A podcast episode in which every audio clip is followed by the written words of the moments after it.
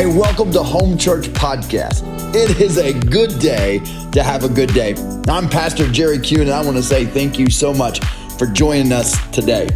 Uh, my hope is that you will respond to the Holy Spirit as He speaks to you in and through this message today.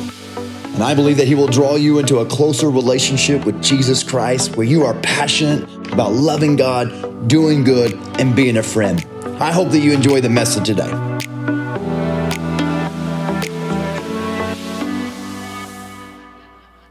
Some of you are like, I know, absolutely. And that's the reason why I keep coming back. But I got to tell you uh, today, I, I was in there and I, I don't know. After I got done doing the message with Connor, I just sat outside and I could not leave the area, the kitchen. If you've ever looked back into the kitchen, the kitchen um, obviously is where our children are, and I couldn't leave that area because it was like I was impressed to bring Connor out here to, to have a little bit of fun, but for you to vote and, and listen to this young man. We go way back because when he was smaller, I remember telling him, he told me, he said, You know, Preacher Jerry, I'm going to be a preacher too someday. And then, and uh, so when he came, I said, Hey, you're still going to be a preacher, right? He goes, Yeah, I'm going to be a preacher. And so I was sitting there in that on that tile, looking in there, and I just kept seeing the back of his head, and I felt like God was saying, "You need to, you need to take him up there. You just need to have fun. You just need to let him be him." And uh, and so I'm so thankful that you allowed that to happen today. Well, you didn't have any say, but um, to be honest with you, you didn't. But um, we're we're thankful for that, Connor. But then I then I, as I came up, I began to look at my pulpit, um, and there's these notes all over it. Like one of them says, "Lang smells like sewage." Now I know where that smell is coming from. The other one, which it was pretty funny, I don't know who put this there. I have an idea that Lance did, but it doesn't matter. Um, it has this little baby, and it says, and he's crying. This little boy's crying. It says, um, "All OSU fans, all OSU fans, 30 seconds after Bedlam is over, Boomer Sooner." And so the joke is, I reached down to rip it off, and it's taped from bottom, and I couldn't get it off. I was like, "Oh, I can't believe you put that on there." So um, I have to take it off. I can't see that the whole time. That's so funny. Thanks, Lance. I appreciate you very, very much. Today, I want to. I have to tell you, good morning. You look good today, um, and I hope that you feel at home at home. And, and I mean that so much. When you walk through those double doors, when you um, high five someone, when you eat your little pastries, whatever they're called, uh, cinnamon puffs, your biscuit, whatever you take time to do, we hope that you just feel right at home the whole time that you're here. I want to say thank you. I told you about the smelly feet back there. Literally, it does smell like smelly feet. I promise you. Um, it was hard to, to get any smell out, but I am so thankful. And I want you to know this and hear this from your pastor. We, I don't care if it smells like feet. I don't care if there's holes in the walls. We'll fix it. We can cover up the smell somehow, some way. We'll light lots of candles. But the fact is, we will always reach out to our kids. Kids is a heart. They are our passion, and that's what drive us.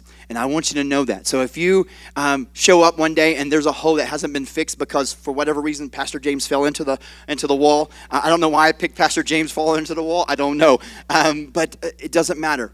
Everything can be fixed. But man, reaching our students is what we have to do. This is the now time. Um, we are, I'm telling you, Jesus is coming and we have to reach our students. And, and so that's what we do. And our lock in was a success. But I have to apologize. I got to show you. Go ahead. Yeah, absolutely. I got to show you a picture because I have to publicly apologize to my friend. Um, I posted this on Facebook. I didn't feel bad at the time. Actually, I really still don't feel bad at all, to be honest with you. But I really feel like that um, I threw Pastor James under the bus because Pastor James and I both was nod, just um, what's that called, nodding back and forth into sleep and out of sleep during this moment, and I just happened to catch him and take a picture before he took a picture of me. And then I put up the excitement of 9:30 and then I put up the excitement of 2:05. And I have to say I'm so sorry because he did stay awake all evening besides those few moments.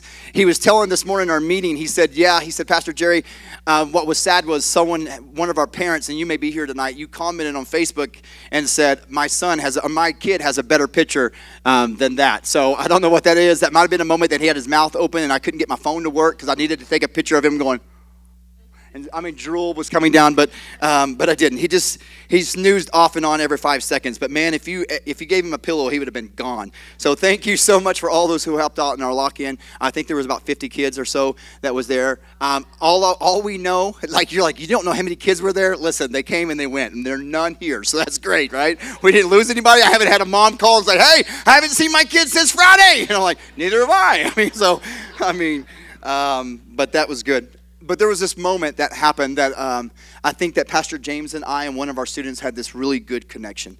Um, it was really a great connection. His name is Dominic, and Nick, and you may not see him. He comes on Wednesday nights, and I think he came up on one Sunday maybe. And and uh, he's a big kid. He's in eighth grade, but he looks like a grown adult. I mean, he really does. Like that's a grown man. He should drive a truck. That's what it looks like.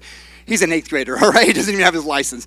And we were out there, and Pastor James asked for a light. He said, "I need a light to shine on the court. Can you make that happen, Pastor Jerry?" And I was like, "I'm your man. I could do it." So there's this ladder. It's about 12 foot, and I just leaned it up against the building, and it was pretty vertical. Uh, it wasn't it wasn't leaning out; it was vertical. And I begin to climb it, and Pastor James goes, "Hey, bro, you know, Pastor Jerry, you want me to hold the ladder?" I was like, "Ah, I got this, no big deal." But he's standing right behind me, and so is Dominic. He's on this side. I know exactly where they were standing. Dominic was here. Pastor James was here. I climbed the ladder. I get up to the top. I got the light almost fixed, and all of a sudden, the ladder begins to lean back.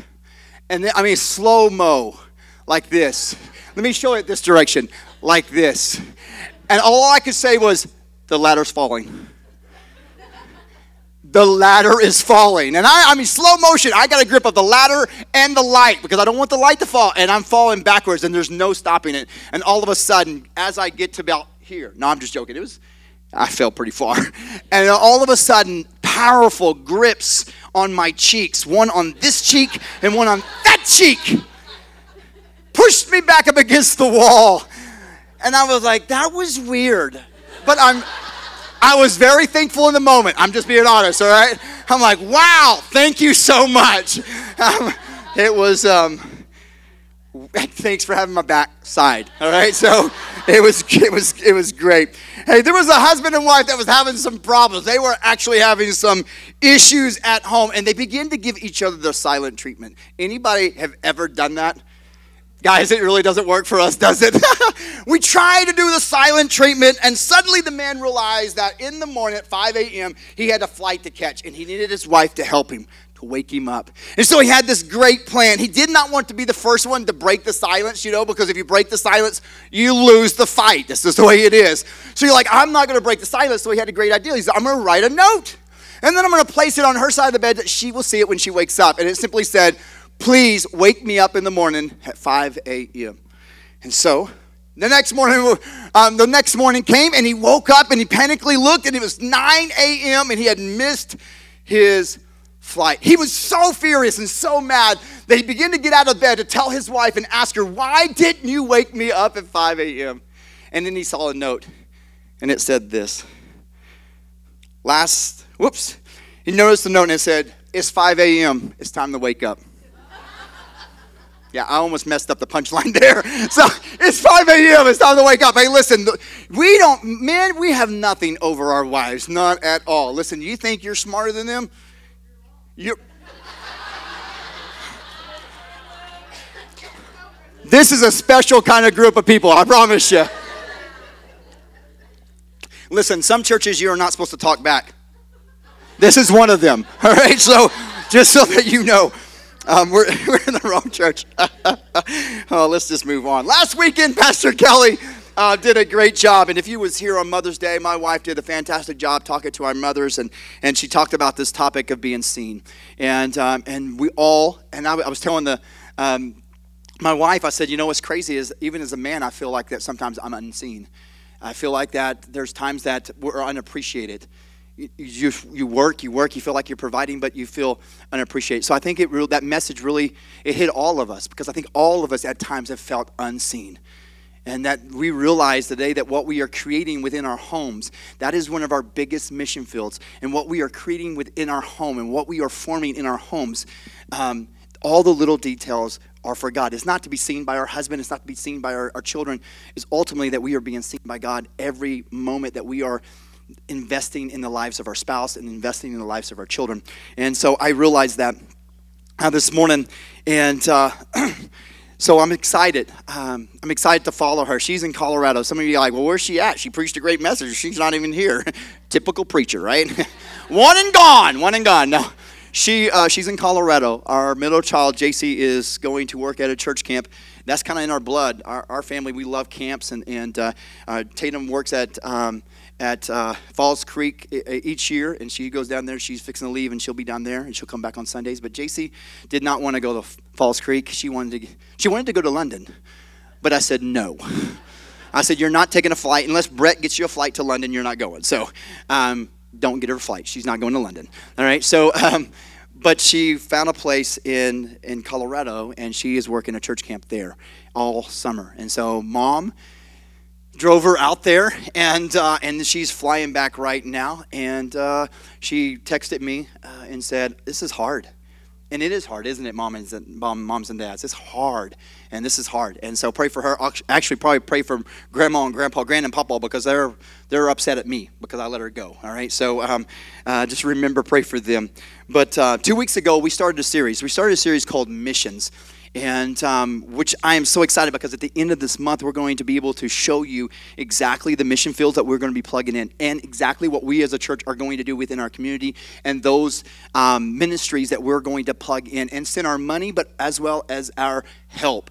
Um, I told you that I feel like so many churches miss it sometimes. They pour all their money into a foreign mission field, but they forget their local. And I think God gives us a really good order, and we'll talk about that in just a few minutes. And I believe that that Sunday we talked about the understanding the heart of the Father, missions, understanding the heart of the Father. And we stated that missions, and we stated that that missions that Jesus had transferred to us, his mission, the, the purpose that he had, not did not leave with him. It wasn't finished with him. The, the truth has been transferred or passed on to you and I, and it is to go into all the world and make disciples. That same mission that Jesus came with is the same mission that he's left with you and I today. He said this He said, The Father sent me, so now I'm sending you. So the same purpose that he had is the same purpose you and I have.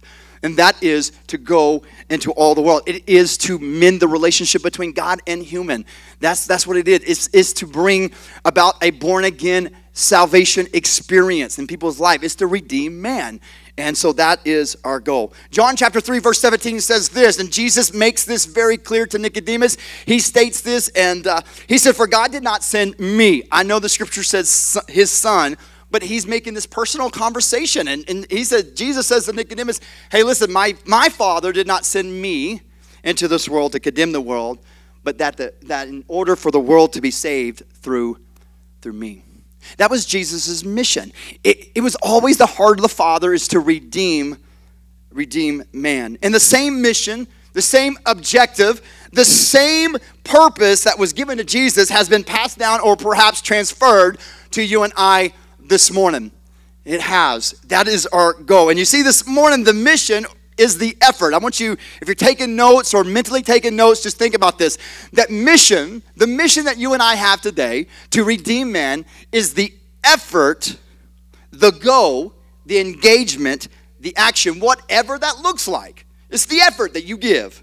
It's the effort that is given in reaching people with the love of God by introducing them to Jesus so they have the opportunity for salvation.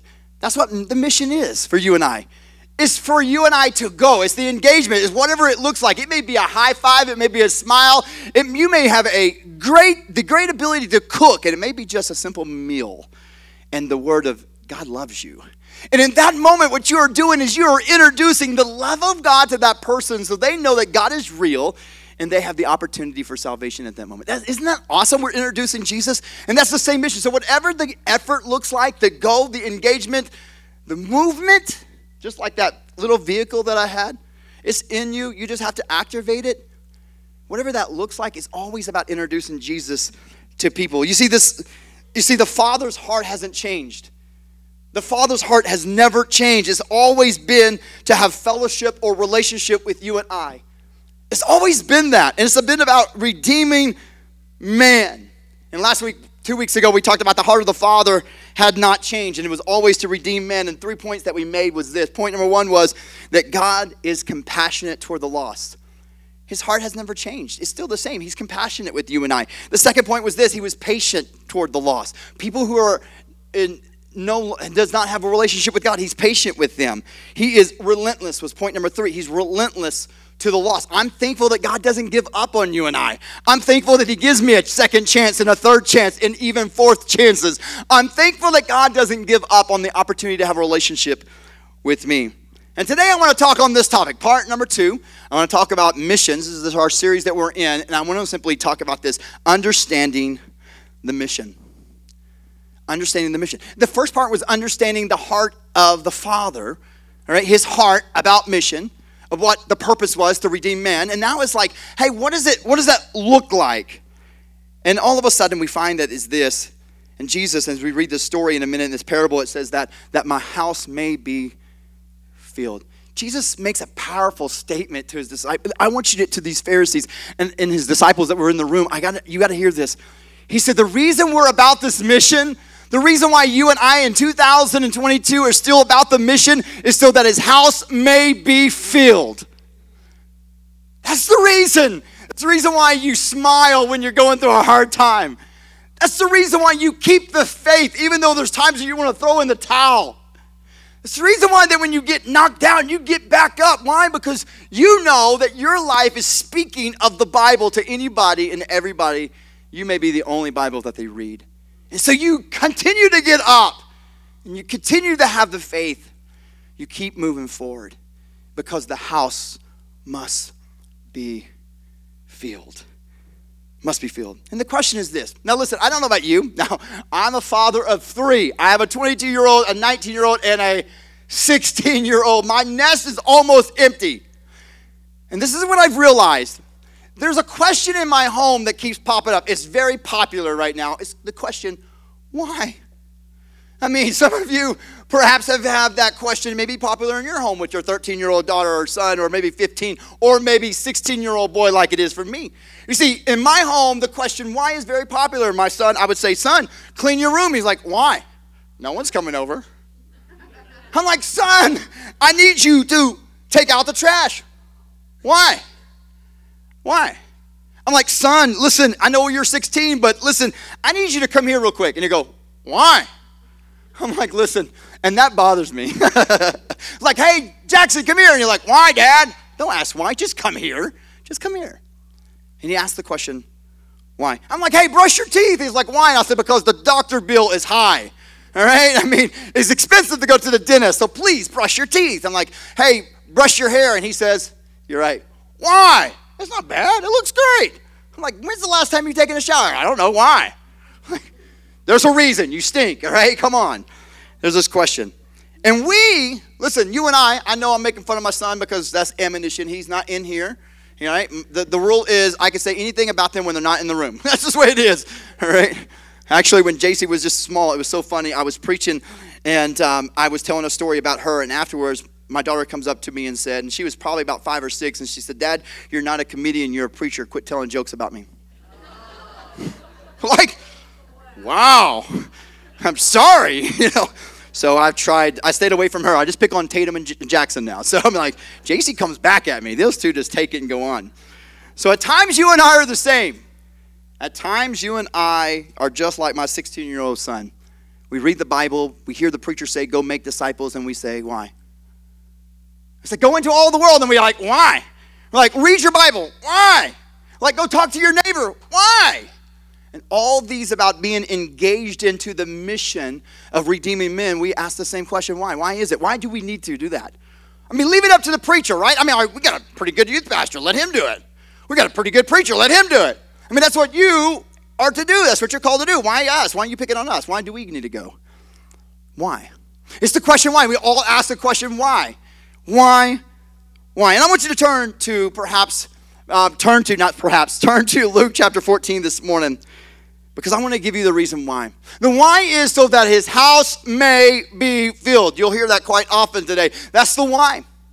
The why is that God is compassionate, he is patient, and he's relentless to the lost. And that is exactly the same heart that we should have as well, is to be pa- uh, compassionate, to be patient, and to be relentless to the lost. That's the why. The why is so that his house may be full.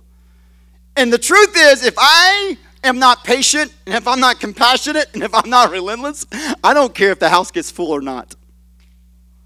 So I got to keep doing you to have the heart of the Father and say, you know what? I got to stay compassionate. I got to stay patient, and I, I really have to be relentless. And because His house must be full. Luke chapter 14, verse 15 through 24 is where you're at, and I want to catch you up just for a few minutes on the 15 verses that we are not reading this morning. These 15 verses begin to find Jesus, and in chapter 14, it begins with Jesus at a dinner at the Pharisee's house. He's at a Pharisee's house, he's having dinner, he's rubbing shoulders with sinners, and he's having dinner. It's very important that you understand they're having dinner. They are having a dinner, and all of a sudden, the dinner seems to be going south, and it goes south really, really quick because he's having dinner with lawyers and Pharisees and, and sinners. And I love how Jesus is able to showcase the Father's heart. When you read about Jesus' life, all he does is he showcases the Father's heart. And Jesus, even in this parable, in this story in chapter 14, we find that he, he showcases the Father's heart while he was doing ministry. And what I mean by that, he had no issue with rubbing shoulders with people like Zacchaeus, you know, a money changer a sinner. He saw him up in the tree and he was like, Zacchaeus, come down. I'm going to, you got it, your house today. I'm going to rub shoulders with you. I'm going to have dinner with you. Me. And you had no problem with rubbing shoulders with Zacchaeus. He had no problem rubbing shoulders with a, a woman at the well, a Samaritan woman, a woman that he's not supposed to have any really involvement with. And they didn't like each other really. And then all of a sudden, he breaks culture tradition and he talks to a, a woman who has issues and needs help. She's thirsty and doesn't even realize she's thirsty. And he doesn't care about rubbing shoulders with them. I love it. I love Jesus. That's the heart. He's compassionate, he's patient, he's relentless. And then I love the fact that he talks to Nicodemus. We talked about John 3.16 and uh, 3.16 and 17, and it's a conversation between Jesus and Nicodemus. And, and I love that this man, Nicodemus was scared for his life, so he comes to Jesus by night. Jesus didn't care. He didn't care if it was night, daytime, middle of the day. But he rubbed shoulders with Nicodemus at the night to be able to answer the questions that Nicodemus had. He didn't matter. Nicodemus was a teacher and he wanted to answer his questions. It was a woman, perhaps this morning, they had an issue of blood. Do you remember that that story where the, woman presses through the crowd and he touches she touches Jesus and Jesus turns around and begins to talk to her? Oh my goodness, he didn't mind rubbing shoulders with people that no one else wanted to rub shoulders with. I love it. And Jesus did not mind associating with Pharisees, with Roman centurions, with beggars, with the blind, with the deaf, and with the outcasts. I love that about Jesus. Man, I want to be like Jesus. I want to be able to be just like Jesus, to not, not mind associating with the Pharisees and people of, of different parties and Roman centurions and perhaps beggars and blind and deaf and the outcast. In this moment in chapter 14, it is a dinner. Listen, it's a dinner. They're all eating, and the question game begins. How many of you guys ever sat at dinner, dinner with people, and then all of a sudden, maybe across from you, you start asking questions like, how, how was your day? Or perhaps it was someone that you don't know. You're like, hey, what do you do for a living? Um, how long have you been married? It's the question game. But with the Pharisees and Jesus, the question game was a little bit different. All of a sudden, the question game was like this it was always about the law. And all of a sudden, the, the Pharisees begin to ask Jesus a question. Hey, is it lawful or is it unlawful to heal on the Sabbath day? Well, see, what you, when you read the story, you realize that there was someone in the presence at this dinner table that was sick and needed healing. And Jesus, is, it's amazing. He didn't mind. The Pharisees, the question is this uh, Is it lawful to heal on the Sabbath? And these Pharisees, they were men who followed the law. Listen, there was men that followed the law. They create, they made up law, and they regulated the law. They made sure that people followed the law. They knew it was unlawful. They were asking Jesus. And then all of a sudden, we find that Jesus heals the man and sends him on his way. And then he asks this question He says, Which one of you, if your son or your ox fell into a pit, would not immediately leave what you're doing on a Sabbath and go get them out, pull them out? Oh, made it personal, didn't he? He's like, how many of you that if your son, not just your ox, but your son, your daughter, someone in your family fell in a pit, you wouldn't immediately leave? You would because it's okay. The law allowed you to. He was trying to find the priority of a lost soul. Mm. Oh, you'd rather go get your car out of the ditch, but you wouldn't help someone on a. Anyway, let's not go there. The dinner began to head south, even further than what it was. The dinner began to head south even more, and Jesus continued with the parable of a, a dinner. And he said, he began to teach them. He said, Hey, listen, those who honor themselves will be humbled, and those who actually humble themselves will be honored. He was talking about when you come into a dinner, you don't find the most esteemed seat. You don't park right beside the door and then been asked to move your car somewhere else. You are to park away from the door. I'm, I'm throwing a, a stone at Pastor James. I'm just joking with him. But he said, Hey, listen, you come into the dinner and you don't find a seat at the head of the table. You go sit somewhere else. And then if the guest wants you to sit at the head of the table, he'll move you. He'll move you there. He said, if you honor yourself, you're going to be humbled because you're not as you're not as big as you think you are. And he said, but if you humble yourself, you will be honored. And he began, I'm telling you, that really hit the Pharisees, and they that did not settle very well, and the dinner just continued to go south that morning and uh, that evening, whenever that was. And then to make matters worse, Jesus said, Hey, boys, here, here's another parable. He said, When you throw a feast, I don't want you to invite just your rich friends. I don't want you to invite just your neighbors. I don't want you to invite the people that could actually invite you back to a dinner. I want you to invite the lame, the poor, the blind, those who couldn't ever pay you back. Wow. Now you're really stepping on toes. I don't want because sometimes you and I, we will do things, and especially the Pharisees, they did things so that they could be repaid. And sometimes you and I are the same way, right? We'll give a hand only thinking that they're going to give me a hand back. It's a motive thing. It's like, oh, yeah, I'll help you out. I'll scratch your back because someday you're going to scratch my back. And God's like, hey, listen. Jesus was like, hey, listen, don't do that. It's not about scratch my back, scratch your back. It's you scratch the back, and if they do scratch your back, that's great, but it's a motive thing. Don't play, don't plan a feast with your rich friends knowing that they can pay you back. Do it because you want to do it in verse 15. So we're going to take you to 15. That takes you all the way to verse 15. All these parables of the dinner that Jesus has and teaching to the Pharisees. And remember, this dinner is continuing. Jesus is having dinner. It's already been south. And I can imagine Jesus saying, Listen, I've already made them mad, um, and they've already asked me to leave, but one more parable before I leave, right? He's like, Hey, I'm going to, if I've jabbed, I'm going to jab one more time. And so he begins in verse 15 with another parable. It says, When one of those who reclined at the table with him heard these things, he said to him, Blessed is everyone who will eat the bread in the kingdom of God. But he said to him, Jesus, a man, a certain man, a man once gave a great banquet and invited many. Now, if you have a hard copy Bible, I need you to under, underline invited many. He invited many. And at the time for the banquet, he sent his servant to say to those who had been invited, Come, for everything is now ready. You can underline now ready as well. But they all alike, listen to this. Everyone that they had invited, you know, save the date, you got the little card. Most of you guys perhaps got to get a card for the wedding. Everybody's wedding's coming up. Like, save the date, circle the calendar. That's what they did. They sent a save the date out in the mail and had all these invited, and then the servant went out and said, Hey, listen, dinner's ready. Party's ready, let's go. And then all of them had an excuse, every one of them. All right, here we go. Listen to the excuses. And at the time that the banquet, banquet he sent a servant to say to, to those who had been invited, Come, for everything is now ready. But they all alike began to make excuses. The first said to him, I have bought a field. Think about this. I have bought a field and I must go and see it. I've not seen it yet. Please have me excused. And number nine, verse 19 says, And another said, I have bought five yoke of oxen and I go to examine them. I haven't seen them before, but now I'm going. Please have me excused from the dinner. And another said, I have married a wife, which is a good thing, the Bible tells me, and therefore I cannot come as well. Verse 21 says So the servant came and reported these things to the master.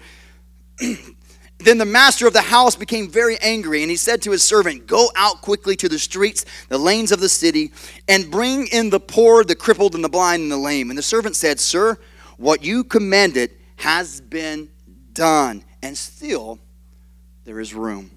And then the master said to the servant, Well, go out to the highways and the hedges and compel people to come in, that my house may be filled. And verse 24 says, For I tell you, none of these men who were invited shall taste my banquet. I want to break this down for you just really quickly. I'm looking at my time and it's gotten away from me. And I'm just one fourth into the message. Wow. I want to break this characters down in the parable today. The man who's throwing the party, the great banquet, that's God the Father. Maybe you know that. You're like, oh, yeah, I got that. Certain man. That's Jesus. That's God. God the Father is throwing this banquet. The invited guest, the many invited guests was the children of Israel, the Jews. The servant was God the Son, Jesus. And I love it because the streets and the uh, and lanes of the city was common folks. Think about this just for a moment. These are the characters in this parable. Going into the streets and the lanes of the city, they were just common folks. The poor, the crippled, the lame, those were needy folks. He said, I want you to go there. And then the hedges and the highways, those were the outsiders, the outside folks. It was just like what we talked about last week. We said, remember that Jesus in Acts chapter 1 says that you will be given power to be my witnesses. And he says, I want you to go and be my witnesses. And where? In locally in Jerusalem. I want you to go into Judea, which was regional, regionally. I want you to go into Samaria, which was across ethnic boundaries to those that you don't think that need the gospel. And then he said, I want you to go into the othermost, which is globally. And that isn't it awesome how all of a sudden this parable that we read and what God says in Acts, they line up and say, Hey, listen, I want you to go to the common folks, I want you to go to needy folks, I want you to go to outside folks. What they're saying is, I want you to go to the ever whosoever will. Go to everyone. Everybody needs the gospel. Everybody needs the mission that I have to redeem man. And I want you to listen to me this morning. We will we will be about the Father's mission. You and I today, this church, we will always um, God help me, be a part of the mission, about God's business, being about the Father's business. We will offer events, we will offer services and opportunities here on this property and in this house for people as we proclaim the gospel of Jesus Christ so that they will know about Him and have the opportunity to experience Him. See, if they don't come publicly, we will go to them privately. You say, what does that mean, Pastor Jerry? It just seems like means this. If they don't come here, we're going there. We're going to take the gospel to where they're at. If they don't come here, we're going to go there. That's, that's what we do. And we're going to be about the Father's business. And that's the reason why we're inviting you to be a part of Mingle on Main on June the 15th, to go down into your community, Tecumseh, and, and sit down with us and enjoy our community and get to know them. It's about being a part of our community. It's going to where they're at. If they don't come here, let's go there. If they don't come publicly, we'll go to them privately.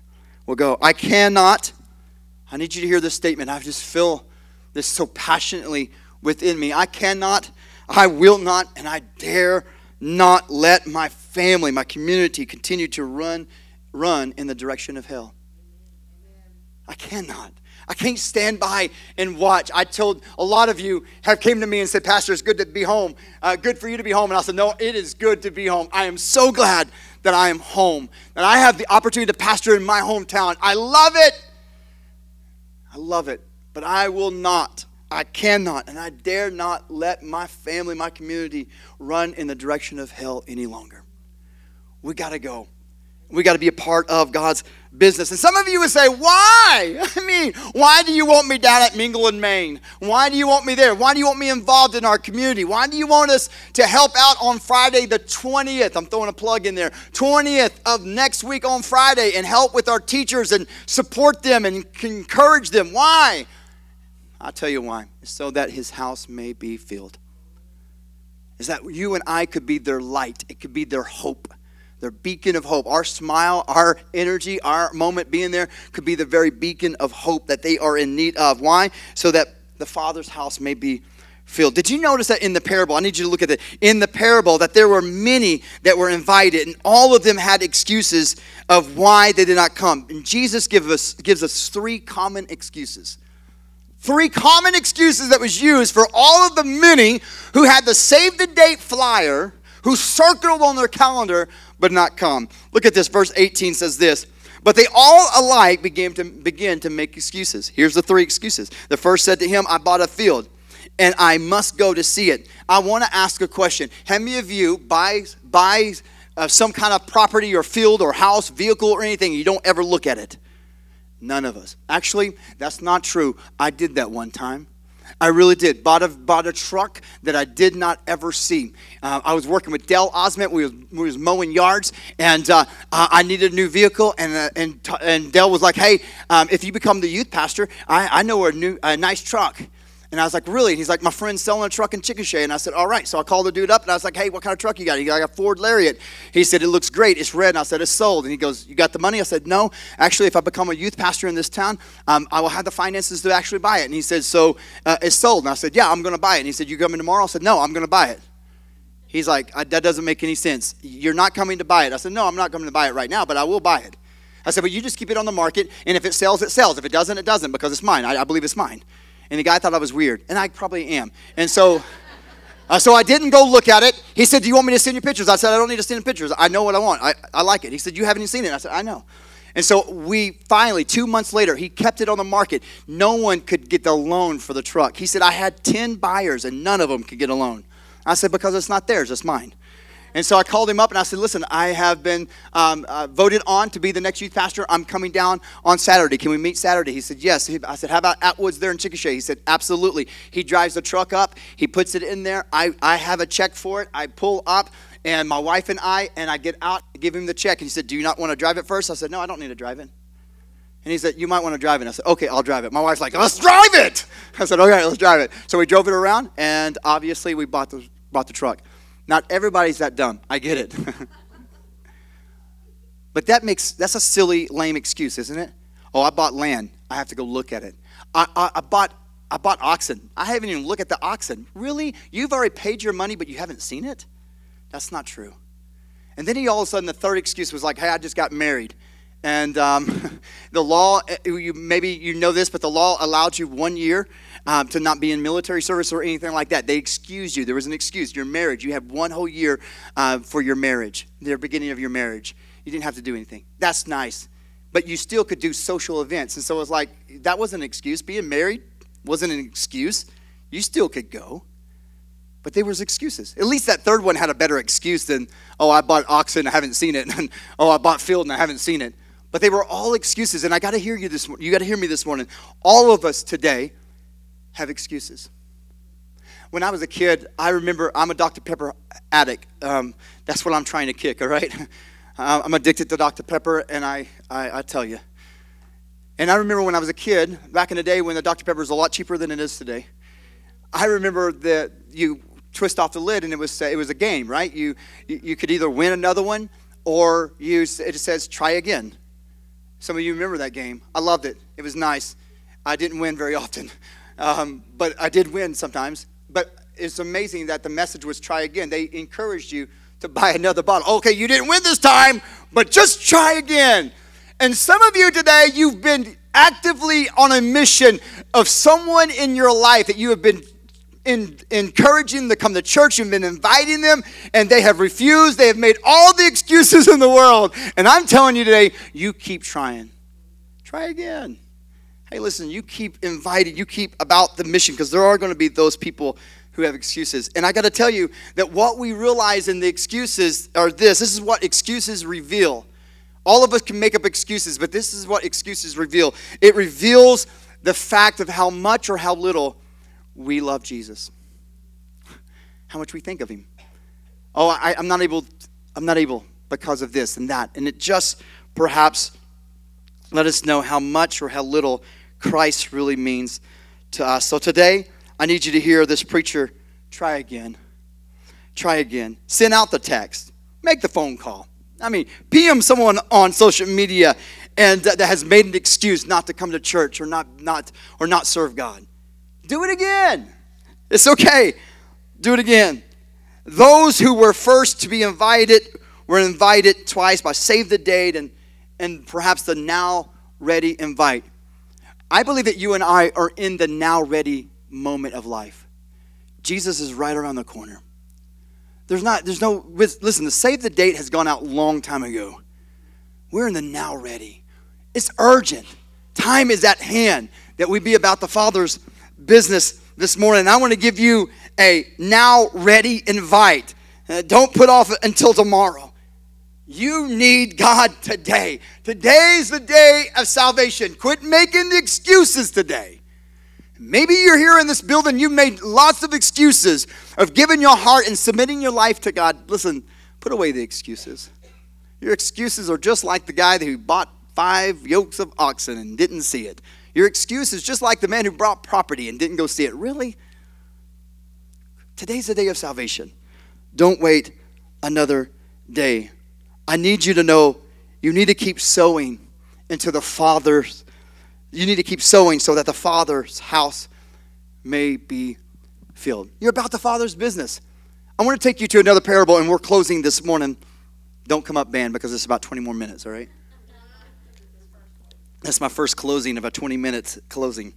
Matthew chapter 13, verses 1 through 9, and we're going to skip to 18 and 23. But here's a parable that Jesus is teaching, and it's the about the sower. And it says that same day, Jesus went out of the house and he sat beside the sea, and great crowds gathered about him, so that he got into a boat and sat down. And the whole crowd stood on the beach, and he told them many things in parables, saying, A sower went out to sow. And as he sowed, some seeds fell on uh, fell along the path, and the birds came and devoured them. Other seeds, seeds they fell on rocky ground where they did not have much soil, and immediately they sprung up, since they had no depth of the soil. But when the sun rose, they were scorched, and since they had no root, they withered away. Other seeds fell among the thorns, and the thorns grew up and choked them. And other seeds, well, they fell on good soil and produced grain, some a hundredfold, some sixty, some thirty. He who has who he who have ears, let him hear. Skip to 18. Hear, hear then the parable of the sower. When anyone hears the word of the kingdom and does not understand it, the evil one comes and snatches away that has been sown into his heart. This is what was sown along the path. As for what was sown on rocky ground, this is the one who hears the word and immediately receives it with joy. Yet he has no root in himself and endures for a while, and when tribulation or persecution arises, an account of the word, immediately he falls away. And as for what has what was sown among thorns, this is the one who hears the word, but the cares of the world and the deceitfulness of the riches choke the word, and it proves unfruitful. And as for what was sown on good soil, well, this is the one who hears the word and understands it, and indeed bears fruit and yields in one case a hundredfold, another sixty, and another thirty. I have to tell you the stage is, the, is, is ready, is set. For you to be about the Father's business, to have compassion, to be patient, and to be relentless, and to, and to spread the gospel, to have the effort to share Jesus, the love of God, to people so they would have the experience, of the opportunity to experience Jesus. Remember what I said a minute ago? I said, listen, I cannot, I will not, I dare not continue to watch and sit back and watch my hometown run in the direction of hell. There's something down deep in me that, that pro- propels me to want to be a part about someone's life to share Jesus. And I have to tell you this morning, that's the greatest thing that you have that you could do is share Jesus and keep doing it. Even when they refuse, even if they have excuses, you keep living your life, you keep loving them, and you keep sharing Jesus. It is a now ready stage that you and I are living in. It's not a save the date, it's now. I'm telling you, Jesus is coming. The dinner is prepared, it's ready.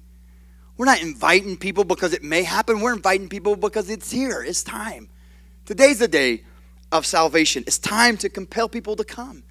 I love how in the story of the parable, we find that there was people that were perhaps handpicked, invited, save the date cards. They didn't show up. And then Jesus, God was like, listen, that didn't stop me. I want to redeem man. Have you ever invited somebody that didn't show up? You're like, all right, let's don't have the dinner. Let's forget it. I bought all this food, no big deal. We're just not going to have it. No, you probably invite somebody else. And that's I love it because the heart of the Father was to redeem men. And he says, listen, I want you to go into the lanes of the city. I want you to, I want you to invite the common folks and I want you to invite the needy folks. And he's like, We've done that. And he's like, All right, I want you to go and get the outsiders. Invite them. Compel them.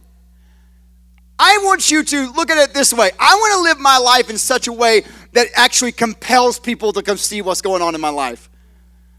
I'm compelled to be in church with you. Why? Because there's something about your life that's different than mine. And I am compelled. I feel this draw to what's happening there at that church. I need to be there.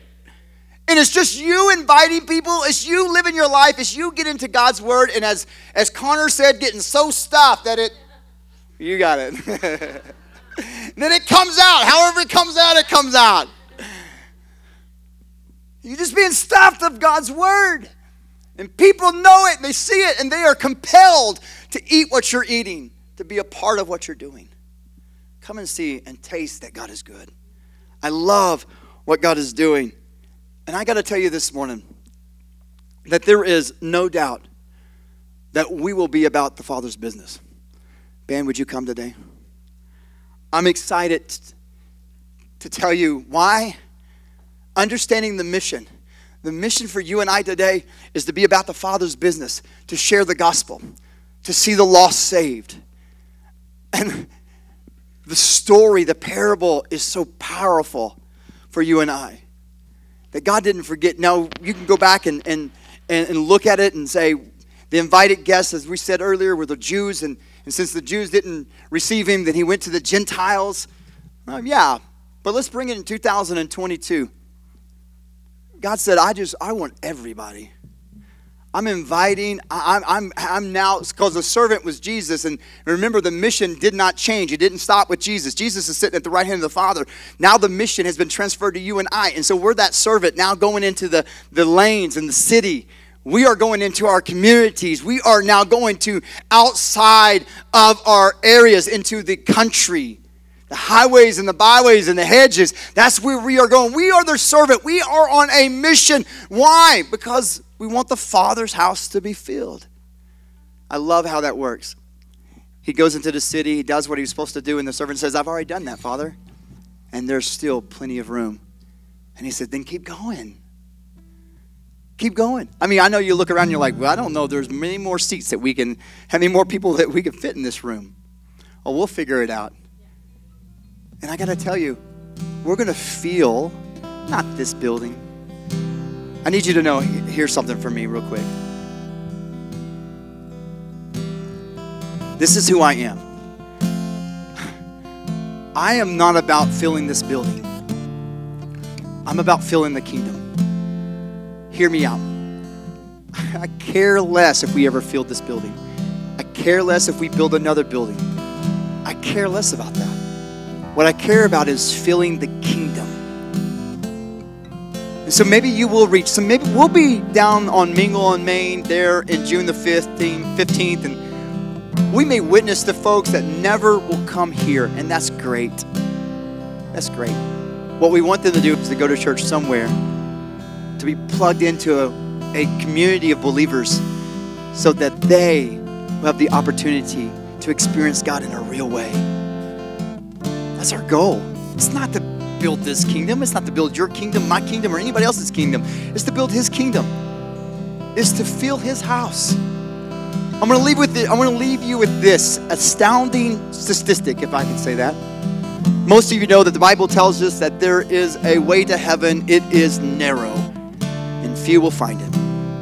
And then the Bible tells us that there's a way that is wide, and it leads to destruction, and many will find him. I know that there's perhaps organizations or perhaps denominations that has a number of how many people will be in heaven. I don't have a number for you today. But I look at the sower and I think, this is what's astounding. You ready for this? Could it be that 25% of your efforts is going to fall on good soil? The Bible says the sower went out and he just sowed. He just sowed. He didn't pick the field that he wanted to sow in, he just sowed. Some of you are being picky. You only want to sow into someone's field that you like. Quit being picky. Sow the seed. Just sow the seed and let it fall onto the ones that's going to make excuses. Let it fall onto the ground that perhaps is stony. Let it fall, by the way, but let the seed fall. Let the seed fall. I need you to hear me this morning. Let the sow the seed.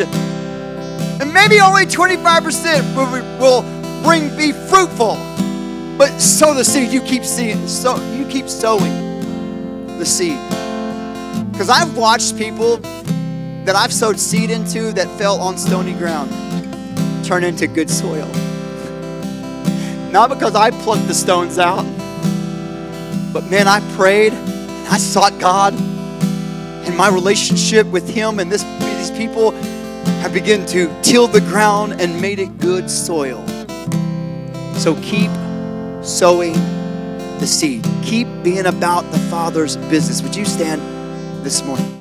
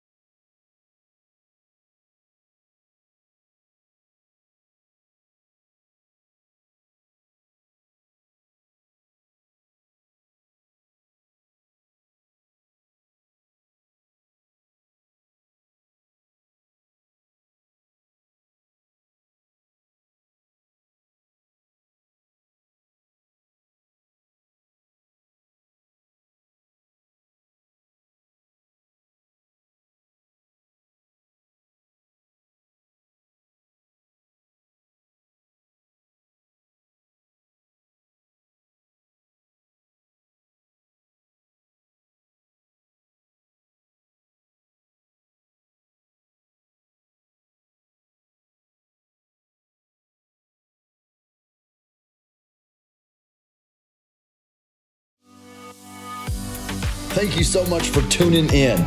If you enjoyed this podcast and would like to hear more messages or find a service time, you can visit us at our website, homechurchtecumseh.com, for more information. And thank you again. And until next time, love God, do good, and be a friend. Be blessed.